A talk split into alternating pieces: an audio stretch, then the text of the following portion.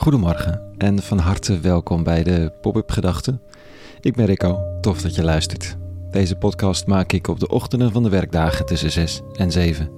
Als een reflectie in de stilte van dit vroege uur op zoek naar een intentie om de dag mee te beginnen. Vandaag met de titel Wat te doen met mijn cynisme. Pop-up Gedachten maandag 14 november 2022.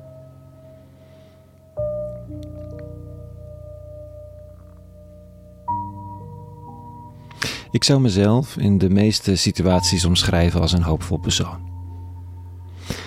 Toch kan ik niet heel erg meer van de kaart zijn als het politiek volkomen uit de hand loopt. Als de mensenrechten van vluchtelingen stelselmatig en doelbewust worden geschonden. Als er geen klimatologisch perspectief is. Soms wel hoor, maar vaak niet, niet echt. Ik schrijf wel boze dingen, soms, of ongeruste. Maar ben ik dat dan ook echt? Kan ik me nog echt kwaad maken op de cynische politieke spelletjes. Vaak, misschien wel te vaak, heb ik het idee dat ik het politieke belang wel doorzie. Het cynische feit dat een deel van de politici vanaf het moment dat ze verkozen zijn bezig zijn met hoe ze de volgende keer weer verkozen zullen worden. Ja, en dan ben je dus nooit meer verbaasd of boos of diep teleurgesteld. Je ziet alleen het eigen, veronderstelde, cynische gelijk bevestigd.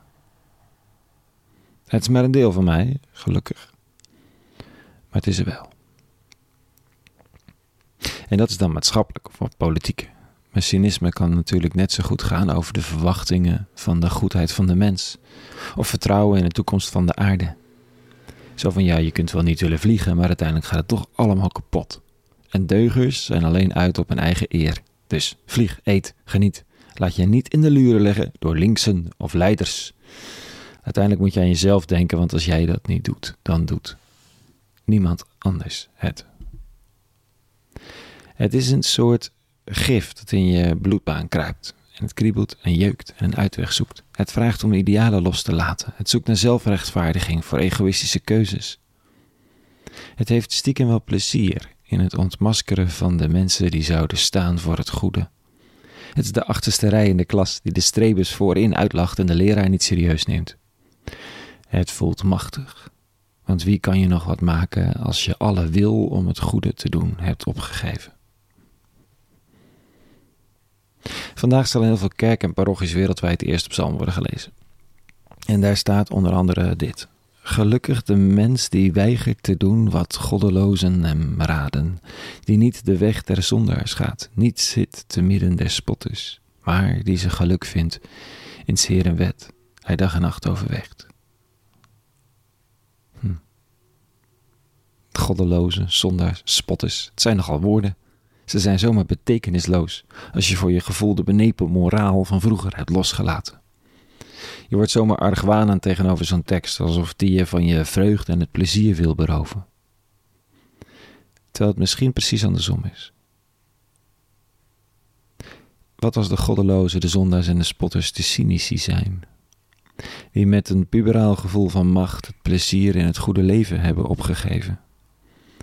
Waar is dan de weg terug? De psalmschrijver overweegt de leefregels van de eeuwige, dag en nacht, en vindt daar zijn geluk. De leefregels eenvoudig samen te vatten in liefde tot de naaste. Nou en God. En het doet me denken aan de vrouw die mijn laptop terug bezorgde dit weekend.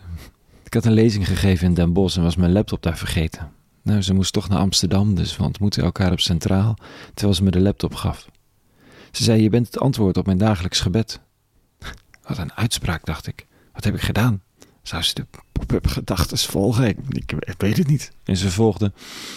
Ik dank elke ochtend dat ik weer een dag mag leven en vraag of ik de kans mag krijgen om iets aardigs te doen voor iemand. En dat ik die kans dan herken. En toen was er deze laptop. Alsjeblieft.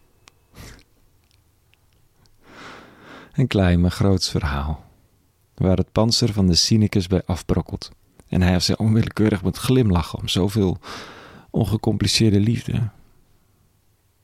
Ja, lieve cynicus, dat miste je, hè? Die ongecompliceerde liefde. Nou, ga maar gewoon doen. Je zult er, niet minder, je zult er niet minder van worden. Je kunt worden gekwetst als je cynisme wat laat varen. Maar je maakt ook meer van het leven mee. En ik zal je gelukkig prijzen.